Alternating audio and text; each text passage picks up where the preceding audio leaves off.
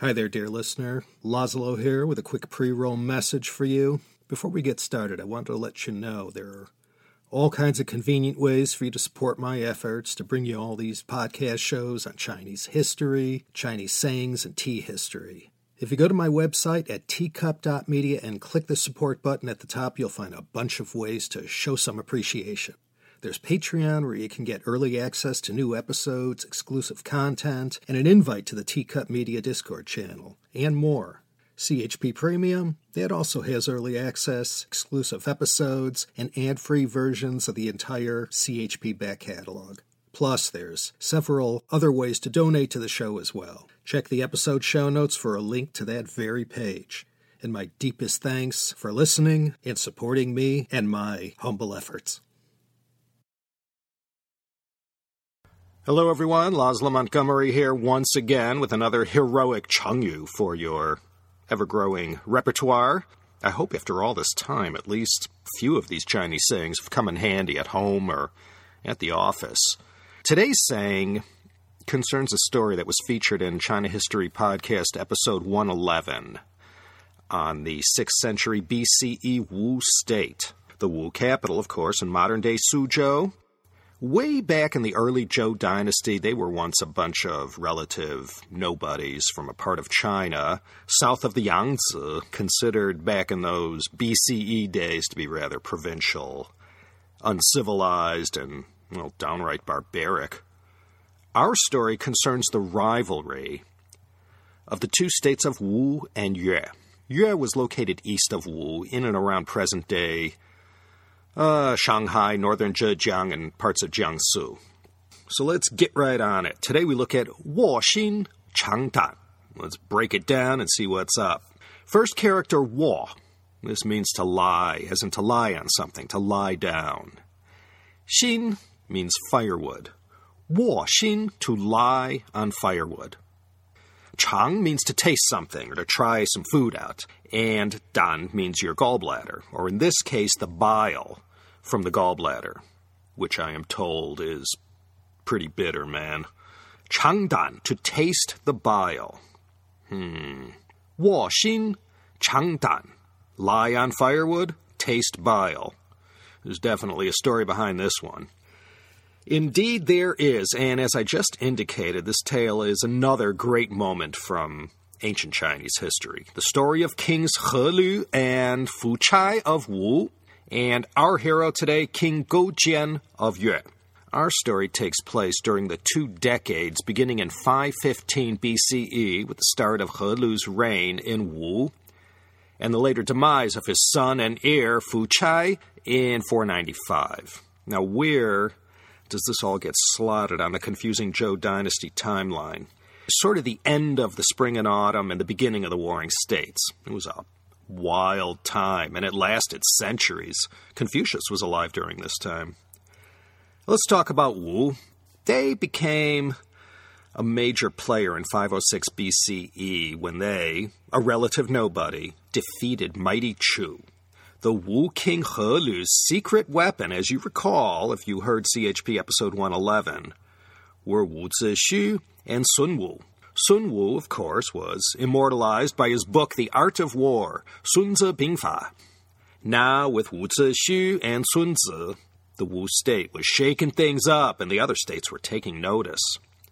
But 496 BCE, King He Lu died from his wounds fighting the Yue at the Battle of Zheili, present day Jiaxing, outside of Shanghai, and in his dying breath, he told his son and heir, Fu Chai, even though Wu was the aggressor in this case, they had provoked Yue. He Lu implored Fu Chai to avenge his death and seek retribution against Yue and their king, King Goujian. King Goujian only got to enjoy his victory for a few years. He Fu Chai, the new king of Wu, was a real aggressive warrior type. He was the sonny in the family. Like Qin Shi Huang more than two centuries later, he had grand designs to unify China with him at the top. Fu Chai had his Wu military beefed up, and when he felt ready, he went and invaded Yue. And at Fujiao, 494 BCE, Goujian suffered a crushing defeat at the hands of Fu Chai's Wu army, and part of the humiliating peace involved King Goujian of Yue serving at the pleasure of the Wu King Fu Chai for three years. Yeah, for three whole years, King Goujian had to stoop to the level of a mere servant to Fu Chai. Well, that dutiful son had fulfilled his father King He Lu's dying wish to avenge his death and seek retribution against Yue. But after three years, Fu Chai let Goujian return to Yue. I mean, that was the deal. And let me say, the bitterness and humiliation King Goujian of Yue had bottled up inside had reached a point of such no return that now it was his turn to swear revenge. So Goujian went back to Yue and at once began strategizing how to get even. He had a lot of time to think about this, so as soon as he was back in the groove, Goujian hired a couple of capable men to rebuild the Yue kingdom. At once, all kinds of reforms were implemented and successfully carried out. After suffering that terrible defeat at the hands of Wu at Fujiao in 494 BCE, the Yue state began to come back. As for King Jian himself, he adopted a regimen that was strict beyond all measure. While these political and military reforms were carried out to rejuvenate the state, he led by example, living in a fashion so frugal and bare, even the Spartans would have found it harsh. By the way, over in Sparta, at the exact time King Jian was putting himself through this regimen, they were just a decade away from the Battle of Thermopylae. I mean, history was going on all over the place.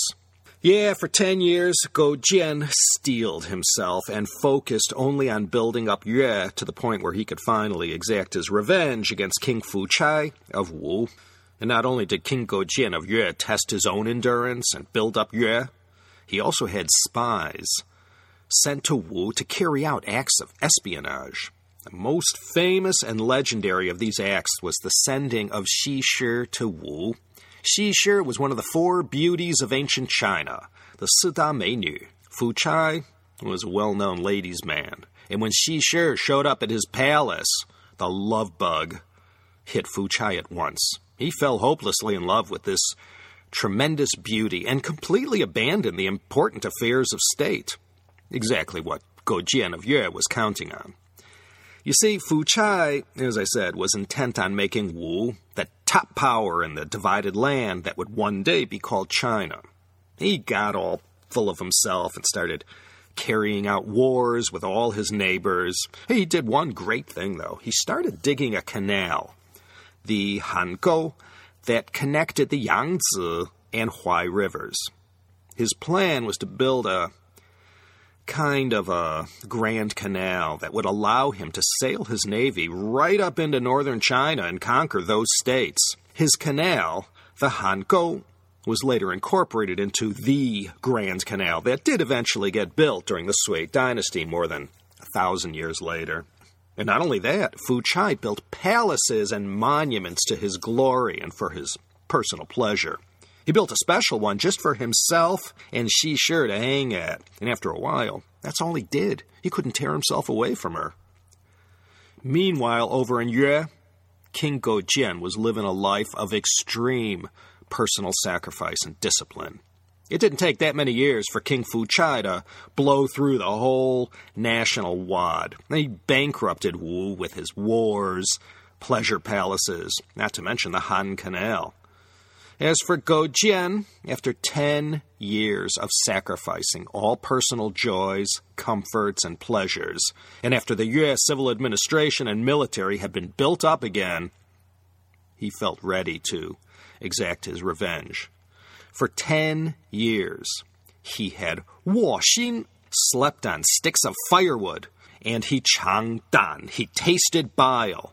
Yeah, that's right. As part of his regimen, he forsook sleeping on a bed and instead just laid out a bunch of branches and slept on that. And he hung a gallbladder, not sure whose it was, from the ceiling of the hovel he lived in. And each day he would taste some of that bile to remind him of his bitterness suffered at the hands of Fu Chai.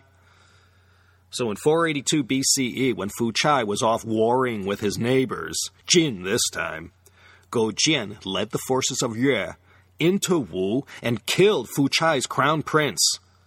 Fu Chai rushed back and a peace was negotiated, but it was only a temporary peace. And in 473 BCE, Goujian attacked again, and this time there was no peace. Yue defeated Wu. Fu Chai ended up committing suicide, and King Goujian had his revenge. For him, a dish served up a little cold. And after Yue's defeat of Wu, they themselves ended up falling to Chu, and Chu, of course, fell to the forces of Qin. So King Gojian of Yue, by Wo Xin Changdan, lying on branches and tasting gall, going through the most painful hardships and sacrifices, made a comeback, and just like he said he would, he exacted his revenge on his tormentor, King Fu Chai. Again, I invite you to go check out CHP episode 111 on the Wu State. A lot more to this story than what I've explained here. So that's all I have for you this time. Wo Xin Changdan. Sometimes we all have to make bitter sacrifices to achieve some goal or overcome some challenge. I don't mind sleeping on branches, but tasting gall might be taking matters a little too far. But I guess if you want something bad enough, one will do whatever is necessary. So, until the next time, mes amis, this is Laszlo Montgomery signing off from fantastic LA, as usual. Think about joining me next time, a mere week away, for another exciting and heroic Chinese Sayings podcast.